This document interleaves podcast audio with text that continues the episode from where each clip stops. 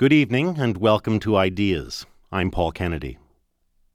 Four years ago on Ideas, David Cayley presented a series of 10 programs called Prison and Its Alternatives.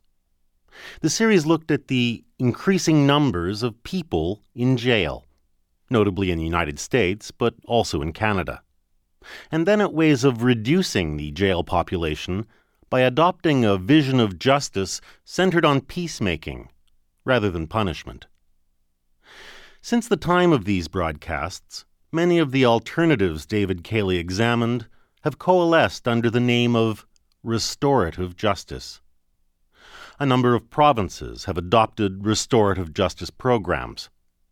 The RCMP has begun to promote the diversion of many young offenders from court to community justice forums, in which the offender, the victim, and concerned community members try to resolve the problems created by criminal offenses. The Supreme Court has endorsed the idea of restorative justice, and so have a number of lower court judges. In essence, the idea has gotten around that restorative justice provides an answer to prison growth, to the concerns of victims, and to the general lack of public confidence in the existing system of criminal justice. Tonight, we continue a new series by David Cayley, which examines some of the questions that have been raised by the currency and momentum this new approach has achieved. Tonight's program looks at the rationales for punishment in our existing system of criminal justice. And it asks whether it is possible, and whether it is desirable, for a society to try to transcend these rationales. To Hurt or to Heal, Part 3 by David Cayley. During recent years, the part governments play in the regulation of society has steadily diminished in almost every area of public life. But there's one striking exception the criminal justice system. As the state has retreated, and as society has grown stranger and more chaotic, the criminal law has become a magnet for public demands for justice, order, and personal security. University of Toronto law professor Kent Roach has examined the heightened social significance of the criminal justice system in a new book called Due Process and Victims' Rights The New Law and Politics of Criminal Justice. In this book, he claims that properly social concerns are increasingly being displaced into the criminal courts, a process he calls the criminalization of politics. The criminalization of politics occurs when we use criminal justice policy to play out social, economic, cultural tensions in society. I think it's a process that is made easier as the state retracts in a lot of areas. Then the criminal justice state is still there. I mean, we certainly haven't retracted in uh, those areas. And it's uh, turning away from political and cultural and economic questions to uh, and seeing it through the lens of criminal justice. Viewing social conflict through the lens of criminal justice exemplifies what Kent Roach calls the new political case. When he was a law student, he says, what most deeply interested him and his teachers were due process rights, cases which pitted the rights and freedoms of the individual against the state's potentially abusive interest in crime control. But as a teacher of law in the 90s, he noticed that what now most exercised his students and colleagues were cases in which the state had become a champion, called on to vindicate and protect the rights of victims. A current example is the controversy surrounding Robert Latimer's mercy killing of his disabled daughter, a case in which the rights of the disabled are seen to hinge on the length of Mr. Latimer's sentence, and one in which Kent Roach recently appeared before the Supreme Court. Such cases, Roach says, typify the new paradigm of criminal justice. I gradually just reached the conclusion that all of the cases that got us excited as citizens and as academics now didn't fit the old paradigm and it was this new paradigm so that yes the state's still involved the individual's still involved but there are these new concerns about victims and potential victims of crime whether it's the latimer case um, the concerns of the disabled community whether it's um, the concerns of women whether it's police shootings in montreal and toronto and other places and the concerns of african canadians whether it's um, the concerns of gays and lesbians about hate crimes. These are all, to my way of thinking, examples of the new political case. And this feeds in to the criminalization of politics, I think, in some very interesting ways. Because what it means is that many of the most progressive elements in civil society, women's groups, groups representing the disabled, uh, gay and lesbian groups, often in these cases quite literally line up behind the crown right? I mean, I tend to think of these things through the architecture of the courtroom and particularly the, the Supreme Court. So when we argue Latimer, I'm going to line up one desk behind Mr. Latimer and his counsel. Groups representing the disabled are going to line up one desk behind the Crown attorney. And how this fits in, I think, to the criminalization of politics is that many groups are, I think, because of circumstances, focusing on the criminal sanction as the good that the state is going to provide them. So that so much feminist energy in the 90s was devoted to the issue of sexual assault law reform. That may very well, from their perspective have been a defensive battle, but I think it's undeniable that that took up an awful lot of lot of energy in the 1990s and had some gains. But the gains are the passage of amendments to the criminal code. The gains are not necessarily a greater sensitivity towards uh, violence against women. It isn't daycare. It isn't a more egalitarian society. It is reforms to the criminal law that, at the end of the day, make it easier to lock up people.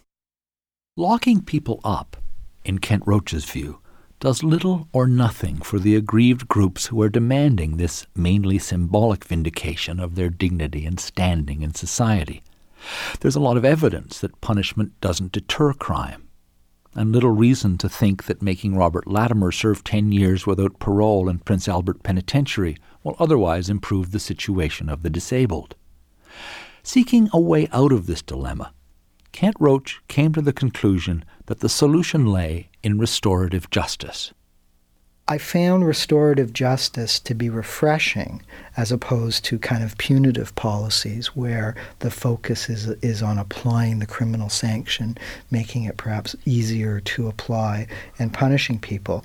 Because restorative justice provided a road away from simply focusing on issues of crime and a road back to these social and economic and cultural issues.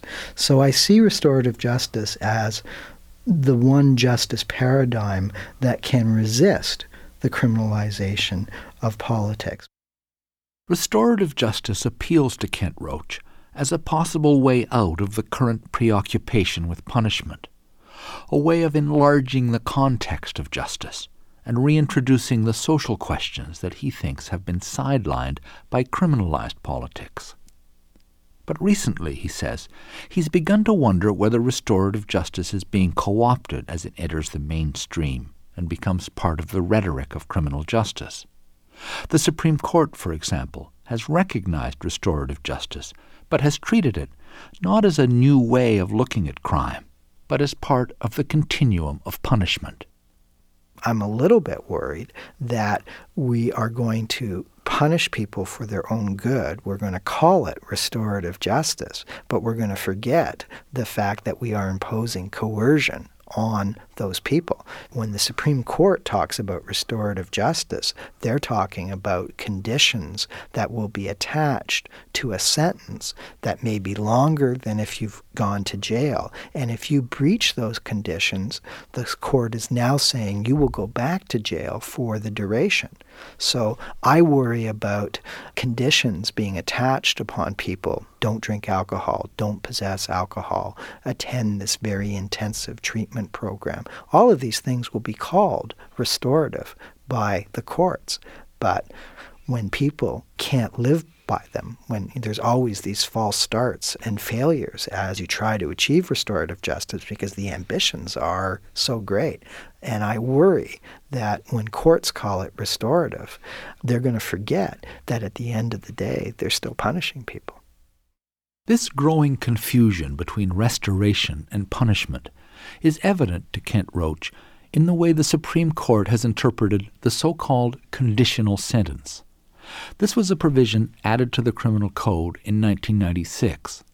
It allows prison sentences of less than two years to be served in the community when the judge sees fit and public safety is not a concern.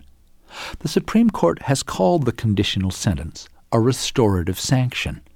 But there is nothing inherently restorative, Kent Roach says, about simply confining someone to their house conditional sentences, there's this, you know, fixation with house arrest and curfews.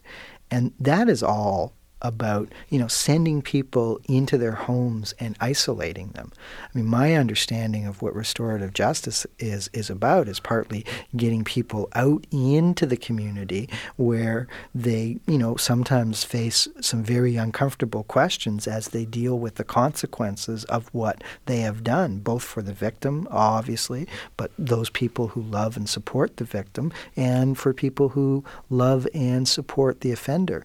But right now, the courts will call a atomizing, isolating condition of house arrest, they will call that restorative. But it just seems that the court doesn't have the tools to consider these more robust and participatory forms of restorative justice. So, what we do is we focus on the offender and we tell the offender to go to their room for a long time. But that, you know, may not do very much for the offender and certainly doesn't do anything for the victim. And so, you know, to go back to what we were talking about in terms of criminalized politics, I mean, restorative justice may play into that if it leads to these atomistic conditions. Go to your room. We'll put a monitor on you. Uh, you know, return home the minute work is done. And it gives preference for offenders who have the savings to be able to make payments to victims. The idea that monetary reparations or conditional sentences are in themselves restorative encapsulates the danger involved in trying to incorporate restorative justice within the existing punitive institutions. What you end up with is neither fish, flesh, nor fowl, just a lukewarm punishment that displeases victims groups and gets mocked by its opponents as a get out of jail free card, while, on the other hand, also failing to realize the healing promise of restorative justice.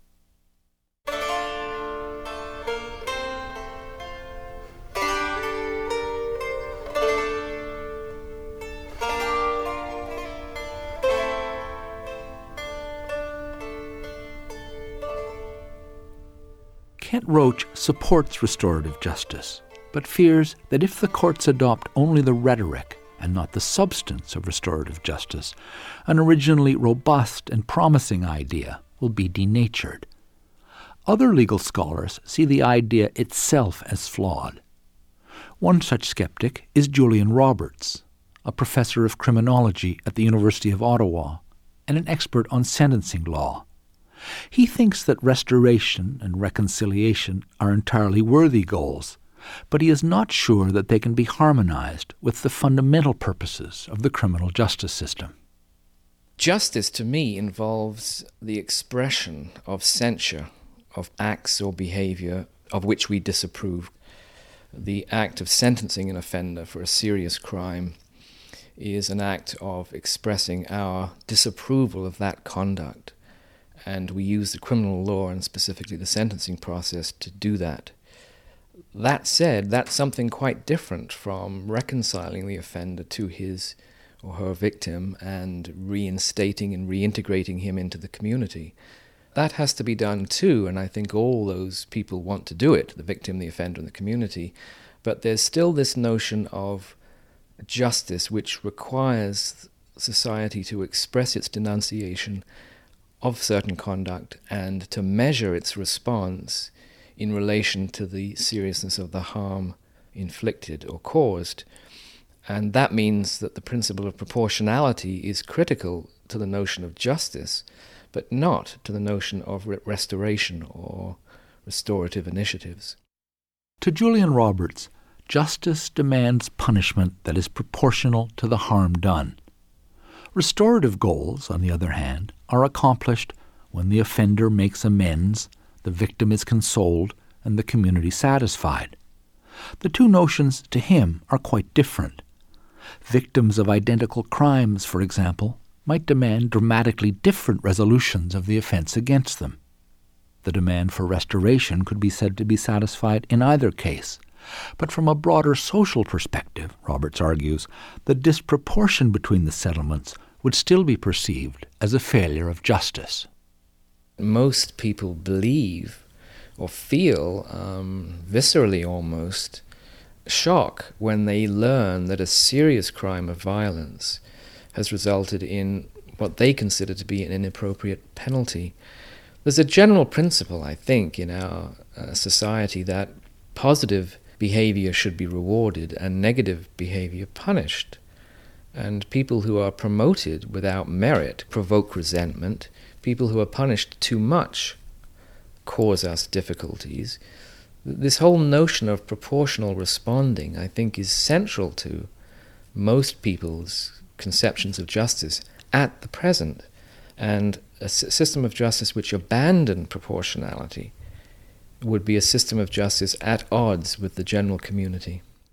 One of Julian Roberts' main concerns as a criminologist has been with what are called sentencing disparities. These occur when different sentences are given for similar offences, and they're common in Canada, where our judges have wide discretion in sentencing. In the 1980s, when Roberts worked as a researcher for the Canadian Sentencing Commission, sentencing disparity was considered a critical problem in the administration of justice.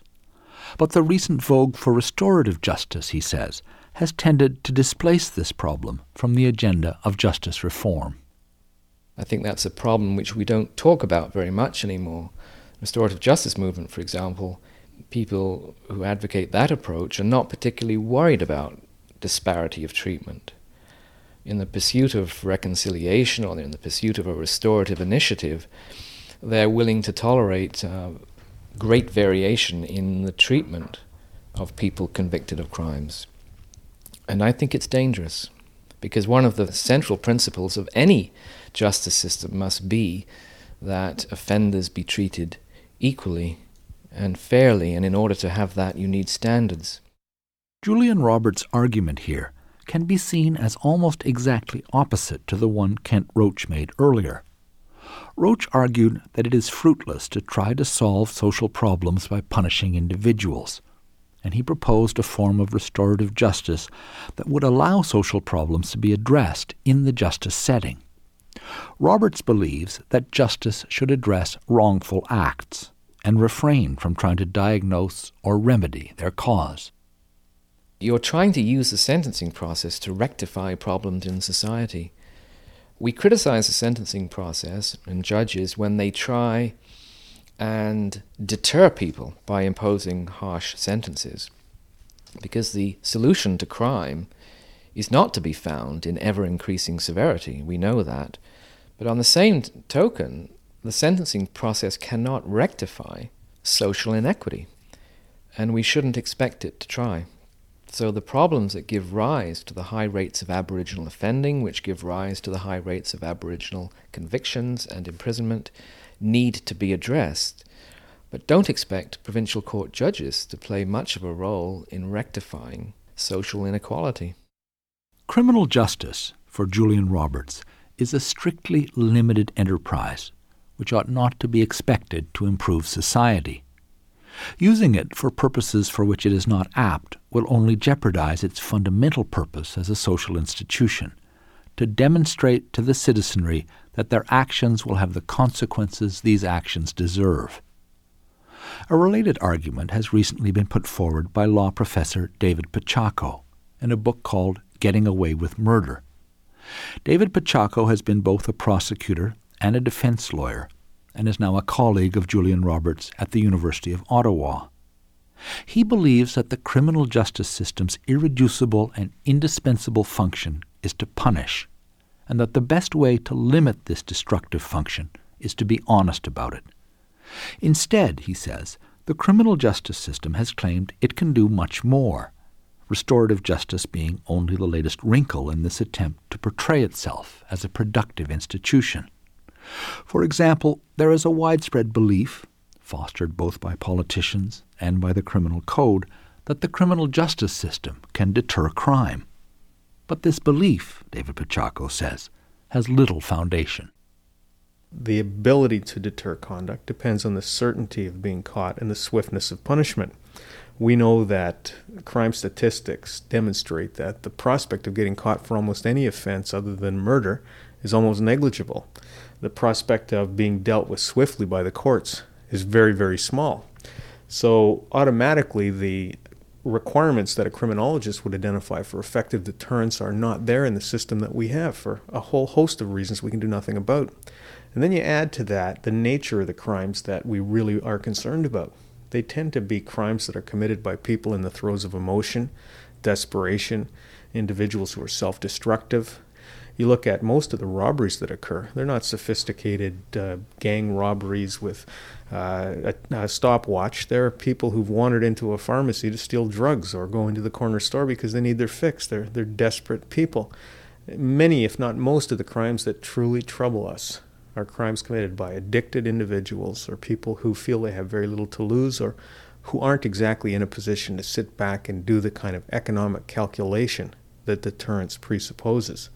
So, looking at it critically, but I think realistically, I think we overestimate dramatically the extent to which we can control crime through punishment. This overestimation, to David Paciocco's mind, has very destructive consequences. Politicians undertake futile reforms in the belief that harsher penalties will deter crime, and the public, conditioned by the same unrealistic expectations, comes to believe that the system is falling down on the job. If we're constantly telling the public that we're going to reduce crime by punishing, a couple of things happen. First of all, we're going to invariably fail in accomplishing that. And so the system's going to look like it's failing and it's going to encourage reform. And not the kind of constructive reform you like to see, but the knee jerk reaction that can cause a lot of pain and suffering within the system. Uh, and the other thing is that uh, we tend not to look for alternative ways of dealing with crime. It's the easiest thing in the world for a politician to say, I'm going to help control crime and protect Canadians and come in and try and increase sentences because it's inexpensive in relative terms. And they look like something is being done and they're, they're answering the need. Uh, you know, we talk about the war on drugs. When was the last time you heard about a war on addiction or a war on poverty? We don't try to deal with the things that we know to cause crime. We try to act after the offense has occurred. And I think that that too brings discredit to the system. The criminal justice system is discredited, David Paciocco argues, when its purpose is misunderstood. This purpose, to him, is primarily an expressive one the business of justice is not to deter crime or relieve distress, but to announce certain standards. The criminal justice system just isn't, as Justice Lamer said, a system of negative penalties designed to discourage crime. It is at bottom a system of values. And I think that the people of Canada, as in many other cultures, expect a consequence, expect accountability when there's been a violation of some basic norm within the society. And for the very serious crimes, the ones that cry out for denunciation, the best we've been able to manage so far in demonstrating our disapproval is, in fact, punishment. And we are very, very reluctant as a society and as a legal culture to talk about punishment some people become very offended when you even use the word punishment. It's why we talk about sentencing, as though it can somehow be a more productive and euphemistic way of describing the infliction of pain. We're very loath to admit that we punish. This squeamishness, according to David Paciocco, causes us to look away from the real nature of the criminal trial. To him, it's not about deterring or rehabilitating offenders. It's a solemn and majestic ceremony, intended above all to communicate a message about what's right and what's wrong. And this being so, what is most critical to its success is that the message be clear and unequivocal. But as things are, David Paciocco says, the law contains all sorts of claims and devices which muddy this purpose. An example, for him, is the current system of parole and statutory release. As you know, offenders who are sentenced to incarceration rarely serve the entire period of their sentence. They will be eligible for parole normally after one third of their sentence is served. Now, they can apply for parole. That doesn't mean they're going to get out. And in fact, most requests for parole are denied. And then, after you've served two thirds of your sentence, if you've not been paroled, you're entitled to statutory release, unless you're somebody who poses a serious risk of serious offenses to society. So, the overwhelming majority of the people we incarcerate for 10 years don't serve 10 years. They may serve three and a half to seven years in, in all likelihood. Now, the point is when judges sentence someone to incarceration, they do not sentence them there to rehabilitate them because we all within the system understand how difficult it is to take someone, put them into a milieu where they're exposed to uh, other criminals and organizations within the institution that, that thrive on crime, and expect them to somehow become better citizens. Uh, you know, we're pulling them out of the opportunities that they should have to learn how to cope better within society and, and hiving them off and sticking them somewhere. So we don't send them there to, to make them better people. Most judges, when they sentence, will tell you one of three things when they go, when they send someone to jail. They'll tell you that they're sending them there for the purposes of general deterrence, sending a strong message to other possible offenders, or they're going to tell you that they're sending them there to denounce their conduct. What you did is so outrageous that it requires a sentence of 10 years in jail or we send them there to incapacitate them, to get them off the streets so that they don't hurt other citizens. That's the justice system. But the parole system, the system that administers the sentence, uses entirely different criteria in deciding whether to release offenders. The parole system doesn't ask, should we keep this person in here to send a strong message? Should we keep this person in here to deter the public from committing these kinds of offenses? They ask, does this person continue to pose a danger to the public? Well, the reality is, many of the people we send to jail have never posed a danger to the public from day one. In many domestic homicide cases, for example, uh, this was uh, an isolated aberration with horrible calamitous consequences. But we know from statistics that those who commit this form of offense are least likely to commit another offense when they're released. But we don't send them there to rehabilitate them. So we have our systems working at cross purposes. And the problem I have is, again, one of credibility. I think that it is a pious fraud to have this open ceremony in court where you make the offender stand up and you declare solemnly that that person is going to jail for 10 years when everybody in the system knows that person's in all certainty not going to spend 10 years in jail. And then they go into this black box of parole and statutory release where very few people understand the rules and where they ultimately are going to be judged on a totally different foundation. David Paciocco recognizes that real time sentences would have to be shorter than current sentences in the interests of both fairness and economy. But it's not more punishment that he's advocating, it's more transparency about punishment. He thinks, in fact, that we might have a leaner, less punitive system if only we were clearer about its purpose nor is he opposed to restorative justice as a way of possibly reducing the burden on the system and dealing with minor social conflicts in a less hostile way. But what he does fear about the current enthusiasm for restorative justice is the way in which he thinks this philosophy is now encroaching on the main business of the criminal justice system. An example, for him, is the changing relationship between Crown prosecutors and the victims of crime. In our system, a prosecutor represents the state. The prosecutor is not the victim's lawyer. And there are lots of reasons for that. The prosecutor has the power to do tremendous harm to the accused. The prosecutor gets to decide what charges will proceed, whether to proceed with charges, what procedures will be used, what decisions will be taken about pleas of guilty and, and, and positions it will take on sentence. We were always taught that those decisions have to be made based on the public interest because the criminal process is there for the interest of the public. And prosecutors are taught that they're not there to win the case, they're there to see that justice is done. So that they should be looking out for the interests of the accused as well as everyone else's interests, including the interests of the complainant. And that has always been the paradigm, and it is based on the idea about the power that the criminal process has and about the risk of convicting the innocent. Now we're seeing many prosecutors who have come to conceive of themselves in one way or another as the victim's lawyer. I've heard prosecutors tell me that they will let a case go forward to the jury that they could have settled just because they want the judge or jury to make the decision because that's what the victim wants or that's what the complainant wants. Or they make decisions about plea bargains based on what is the victim going to say? What is this group that is supporting the victim going to think?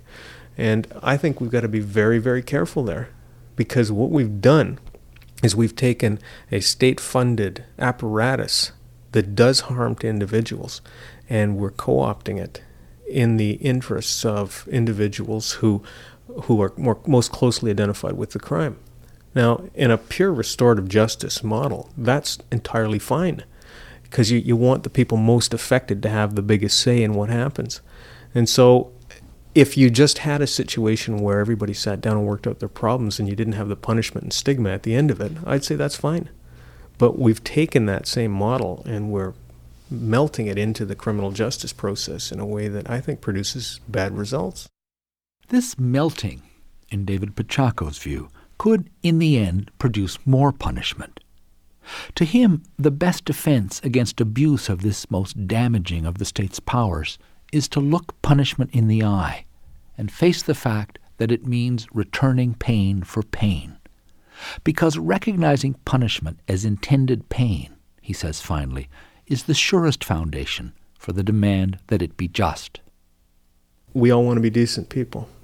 And I would much rather be here uh, advocating the archetype of uh, forgiveness and uh, and rehabilitation and uh, and rebirth and renewal than to be the spokesperson for punishment because punishment has that sense to it that it, it is uh, a negative, damaging thing. And I agree it's negative and damaging. And the reason I want to be a spokesperson for punishment is because our criminal justice system is damaging. And it's the realization that it's damaging that makes us kinder, makes us concerned about due process, makes us concerned about not having people get huge sentences, uh, makes us want to, uh, to make sure before we convict someone that they're absolutely guilty. And I'm concerned that if we conceive of the criminal justice system as this great productive social mechanism that does good, and forget the harm it does, we're going to become cavalier about how we use it.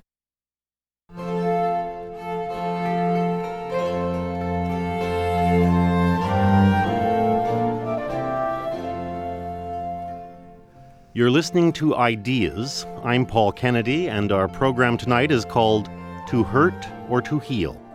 It's presented by David Cayley.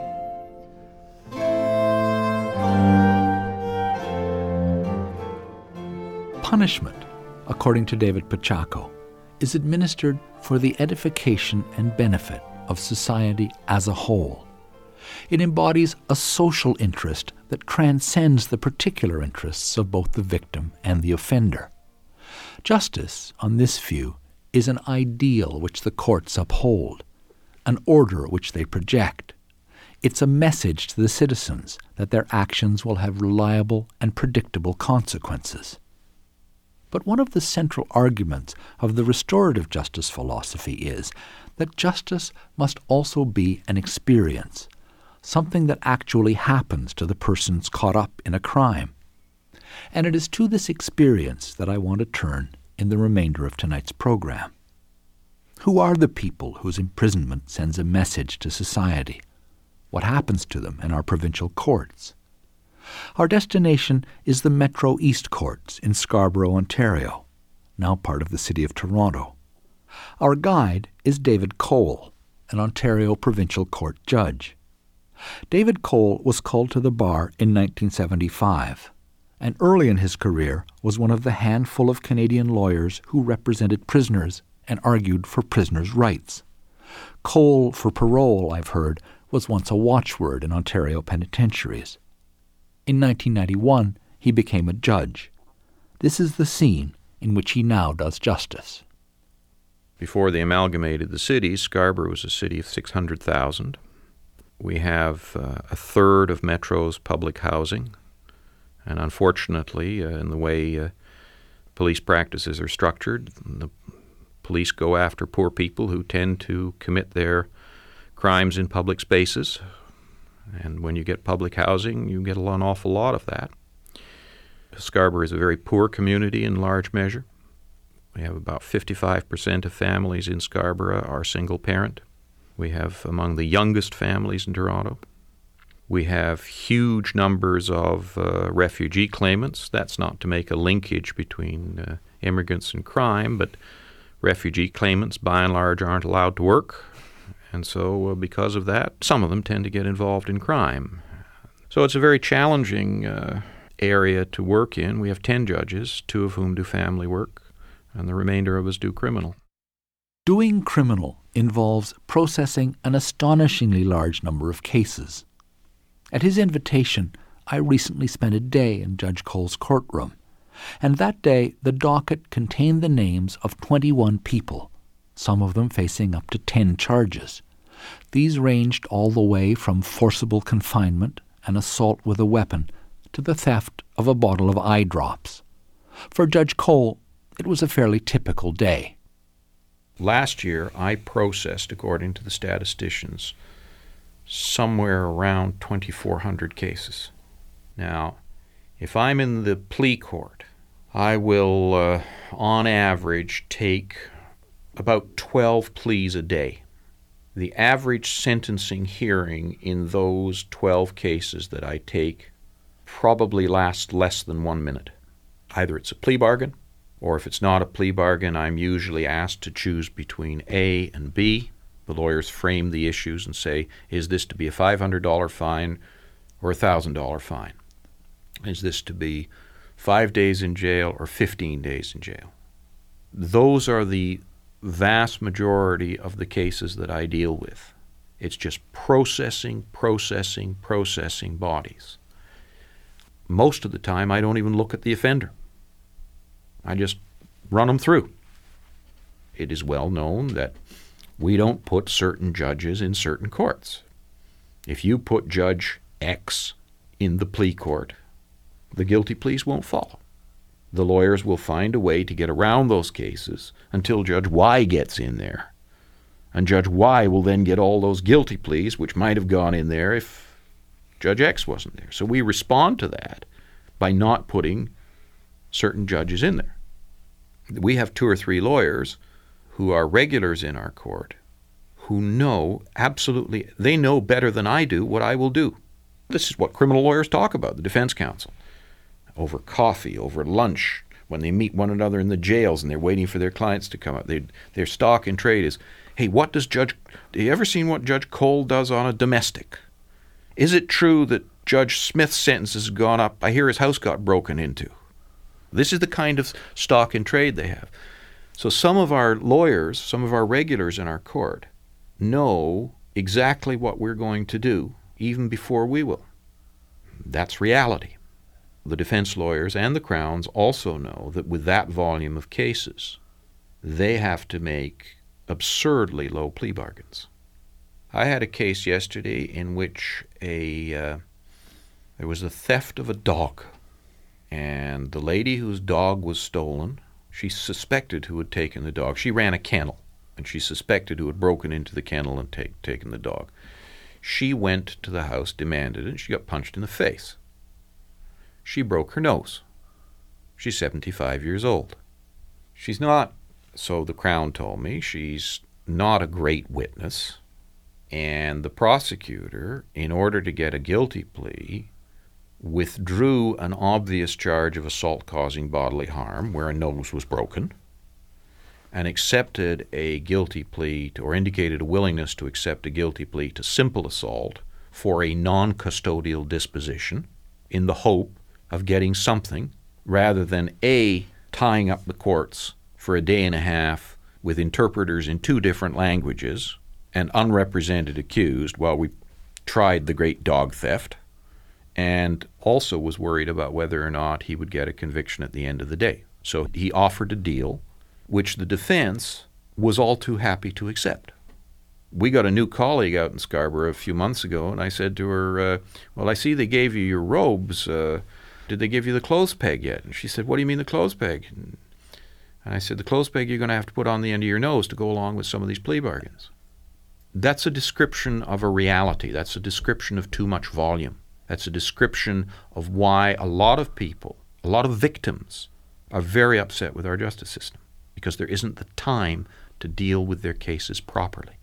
It's why accused feel pushed around by our justice system. The volume of cases that speed along the assembly line of the Metro East courts has considerable relevance to our present concern with restorative justice. It indicates, first of all, the sheer magnitude of the task at hand, and it shows how little room there is in the current system for thoughts of restoration. Restorative justice is an intensive and demanding process. Whether it's a sentencing circle, a victim offender mediation, or a community conference, considerable time and resources are necessary for a form of justice which tries to patiently attend to what has happened and then to discover what can be done about it. Neither the time nor the resources are currently available in settings like Scarborough. This is particularly evident when it comes to sentencing. From the point of view of those who come before the courts, their sentence is what matters most. It determines what's going to happen to them. Yet sentencing is not a priority in the workaday world of the lower courts. David Cole, who has co edited two books on sentencing, says that the extent of the problem was driven home to him when he served for three years in the mid 90s as co chair of the Commission on Systemic Racism in the Ontario criminal justice system. When I and my co commissioners went around the province listening to people talk about systemic racism, I heard, and it was a revelation to me, I heard wherever we went complaints and criticisms that the lawyer whom, and we're talking principally black people, had, usually retained through legal aid, the lawyer didn't care. The lawyer didn't take the time. The lawyer just seemed interested in pleading me guilty and getting it over with so he could get on to the next case. And I listened very carefully to this, and, and when you hear the same thing said by several hundred people in different who don't know one another in different parts of the province, you begin to say, look, there's got to be some truth to this. Sentencing is neglected, in David Cole's view, for several reasons. Time taken over a sentencing plan is not paid for by cash strapped legal aid plans. The subject is given only scant attention in law schools and often, he says, it's not of great interest to lawyers. A lot of lawyers don't believe that speaking to sentence is a a lawyerly thing to do. I mean, Perry Mason never spoke to sentence. And I think a lot of lawyers don't do that. Certainly in the work I used to do in, in terms of uh, imprisonment and release issues, when I would talk to the clients who had usually been dealt with by another lawyer for their trials, the lawyers had told them things that were horrendously wrong about what would happen to them. But that, unfortunately, one suspects, was all too often used to get the client to buy into a plea arrangement. No, I, what the, the reality is, although there's some darn good lawyers out there trying their best and trying their hardest, I think that the main problem is that that they're not adequately reimbursed to really go into providing really good sentencing packages. By and large, the good sentencing plans I get either come from probation officers or come from lawyers who've got wealthy clients. And that's the problem, I think, that they're not properly compensated to do that work. They're, they don't get forced to take the education courses that they need to take. They forget what they learned in the bar admission course 20 years ago. They're not pushed by competition to do a better job because people don't want to represent the poor because the poor are legal aid and legal aid rates frankly you've got to do a volume practice in order to survive. Now I know that you know the orthodox members of the Criminal Lawyers Association, the Canadian Bar will not like what I'm saying, but I unfortunately see in a court which deals with lots and lots of poor people, I see a lawful lot of bad lawyering. David Cole's criticisms of defense lawyers also extend to the Crown attorneys who prosecute the cases that come before him.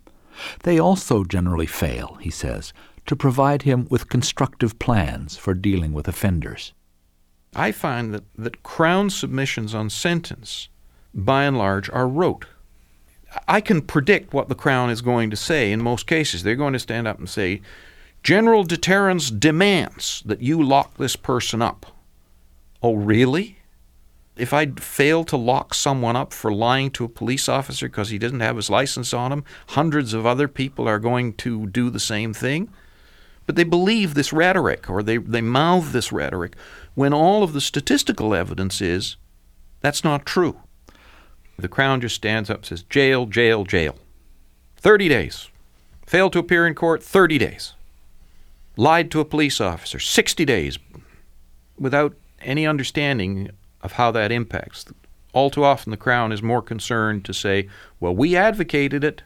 And you, the judge, well, if you don't go along with it because you're a wuss, well, that's up to you. But we advocated, we protected our position. We're not going to get criticized by the Toronto Sun. You can. So it's uncreative submissions on both sides. Neglect of sentencing means that a lot of people end up in jail at considerable public expense for want of imaginative alternatives. David Cole has spent a lot of time inside prisons, and he's convinced that we send far too many people there unnecessarily. He was happy, consequently, when the government introduced conditional sentences in 1996. The conditional sentence, as was said earlier, allows judges to order that sentences of less than two years be served in the community, where there is no threat to public safety. Unhappily, Judge Cole says, this reform has foundered because no resources have been devoted to making it work or promoting it to a skeptical public. Another illustration of the problem he's been discussing. The result has been that judges, so far, have not used the conditional sentence as an alternative to imprisonment. The conditional sentence has now been in for three and a half years, up to September 1999 when the federal government stopped tracking the data. It had made not one whit of difference to incarceration rates. What is happening is that judges are imposing the conditional sentence in circumstances where prior to the availability of that sentence they would not have imposed incarceration at all. The best example generally is women.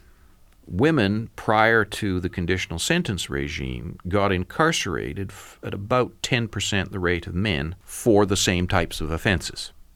Reasons for this. The Court of Appeal, for example, said on many occasions that a woman who uh, who has kids, why do you bother to incarcerate her when you know all's going to happen is her kids are going to be taken into care and we're going to have to go through the societal expense of all of that, et cetera, et cetera. So the Court of Appeal said, you know, don't hit women too hard.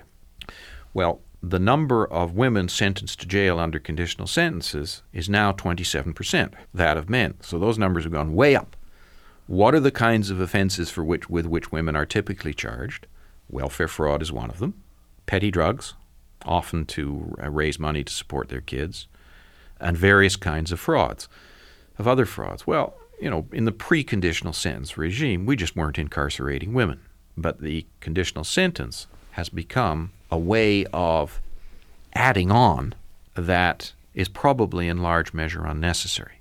The other problem, of course, is that the conditional sentence, I think, is not replacing incarceration because in a number of parts of the country, everybody knows that conditional sentences are not enforced.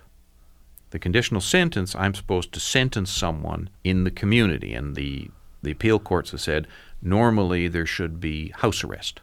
Uh, the Supreme Court has said, you know, house arrest should be tough. It should be, the person should be uh, seen to be uh, not going out of his house except for purposes of work or treatment or something like that. All well and good. Well, everybody knows that, with the possible exception of Saskatchewan that I know about, there are absolutely no resources dedicated to the supervision of conditional sentences. The only way a conditional sentence supervisor is likely to find out whether or not somebody, say, is in breach of a curfew condition of a conditional sentence is if the police happen to arrest the person at 3 o'clock in the morning committing a new offense. They have no resources in place to randomly call and say, Are you in your house? Why aren't you in your house? And the public knows that, and the judges know that. And I think that's one of the reasons that the judges are not using the conditional sentence as an alternative to incarceration. David Cole is able to demonstrate convincingly that the conditional sentence has not generally been used as an alternative to imprisonment. But that hasn't prevented a public outcry against the exceptional cases in which it has been used in this way. The Government of Ontario has vowed to have it abolished, and victims groups like Mothers Against Drunk Driving have also spoken out against it.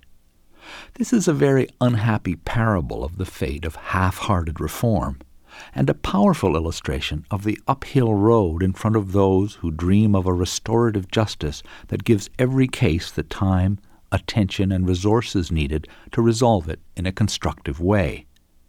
One can be grateful for judges like David Cole, who administer justice with probity and a sense of humor, while at the same time recognizing, as he does, that the system in which he works is a treadmill. As a society, he says, we are addicted to punishment. And so long as we are, that's where our resources will go. We are putting money into police resources. We're putting money into arrest, detection, sentencing, and jailing. That's where our resources are. That's a series of decisions the politicians have made over the last uh, few years. I think I can say, because I think it's an accurate statement, that the politicians in this country, of whatever stripe, have trampled all over one another, running to the right on law and order issues. There is almost no money anywhere in any substantive way for alternatives to what we've got now. If we wanted out in Scarborough to get a restorative justice coordinator, I would have absolutely no idea where we could get the salary dollars. Absolutely no idea.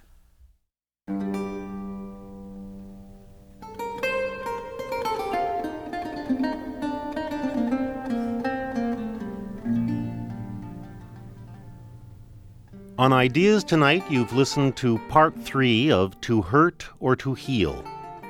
Our five part series on restorative justice will continue tomorrow night with a program about Aboriginal justice and justice for Aboriginals. Tonight's program was written, produced, and presented by David Cayley, with the assistance of Richard Handler. David Cayley is also the author of The Expanding Prison The Crisis in Crime and Punishment and the Search for Alternatives, published by House of Anansi Press. Studio production was by David Field. Associate producers Catherine Hughes and Liz Naj. You can get a printed transcript of this series for $25 or a set of five cassettes for $39.95. To order by credit card, call us at 416 205 7367. Or you can send a check to Ideas Transcripts, Box 500, Station A, Toronto, M5W1E6. The number for credit card orders once again is area code 416 205 7367. The executive producer of Ideas is Richard Handler, and I'm Paul Kennedy. Coming up, the hourly news, then the arts today, and between the covers.